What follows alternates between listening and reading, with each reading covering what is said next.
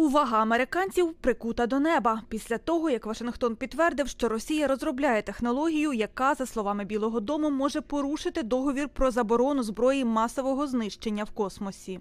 I can confirm Я можу підтвердити, що це пов'язано із протисупутниковими засобами, які розробляє Росія. Я хочу відразу пояснити кілька речей. По-перше, поки не йдеться про розгортання повноцінної технології, і хоча прагнення Росії мати такі можливості викликає занепокоєння, безпосередньої загрози чиїсь безпеці немає. Наразі не йдеться про зброю, яку можна використовувати для нападу на людей або для руйнування об'єктів тут на землі.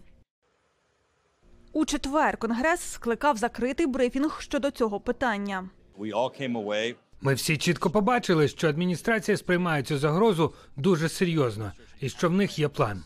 Представники Пентагону заявили, космічні сили США готові до захисту своїх потужностей. Аналітики кажуть, що американські військові чітко усвідомлюють небезпеку, яка нависає над ними.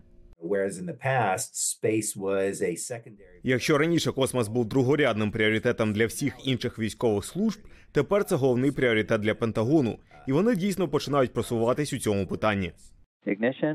Engines full power, and liftoff. Go. Багато необхідних людству технологій використовують космос від GPS, глобальних систем позиціонування, які керують транспортом, до військових систем і метеорологічних супутників. Експерт із оборонних стратегій Тод Гаррісон каже, що інші країни також знають про це і розробляють власні військові технології. We use space for so many different things uh, in the military. Американські військові покладаються на космос у багатьох аспектах. Якщо супротивник зможе позбавити нас можливості використовувати ці космічні системи, він зведе на нівець одну із найбільших переваг армії США. Ось чому інші країни, зокрема Росія та Китай, роками розвивають ці протисупутникові можливості. За словами Кірбі, якщо Росія таки доведе ці плани до кінця і порушить договір про космос, перша відповідь Вашингтона буде дипломатичною. Ми плануємо спілкуватися щодо цього безпосередньо із росіянами, а також із союзниками та партнерами.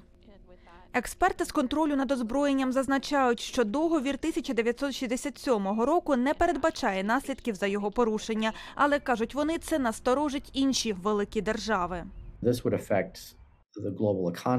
Це вплине на світову економіку, суспільство в цілому. Китай та Індія, країни, з якими Росія має кращі відносини ніж з нами, будуть дуже стурбовані. Тож я думаю, буде гостра відповідь. Цього може бути достатньо, щоб спонукати Росію відступити.